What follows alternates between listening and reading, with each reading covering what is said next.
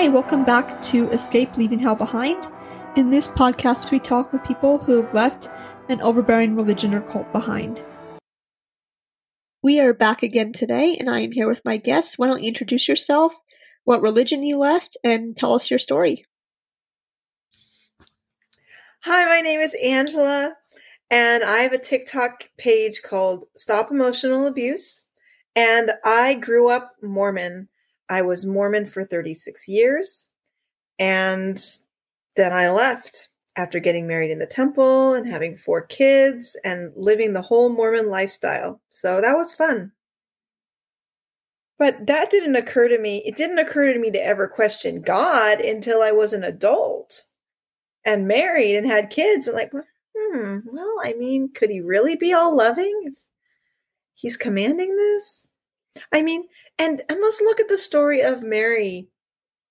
You know, it's disturbing from even just a regular Protestant or Catholic perspective because she's carrying a baby, but she doesn't really consent to carrying the baby. She's just told she's carrying the baby, right? And she just has to accept it. She's not given a choice. That's disturbing enough. But then if you look at what actual Mormon prophets taught about it, it's even worse because they taught that Heavenly Father actually came down and had sex with Mary in order to conceive the baby in a physical way.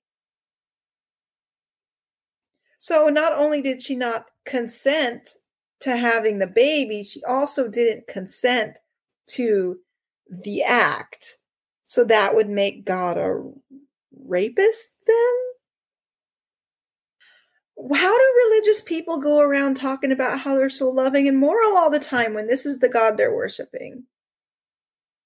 Thanks again for joining us today. As always, I want to give special thanks to our sponsor and friend, Corporate Design Solutions, who has generously made it possible for this podcast to be a reality. If anyone is looking for help protecting their digital info, please email Michael at helpdesk at corpdesignsolutions.com.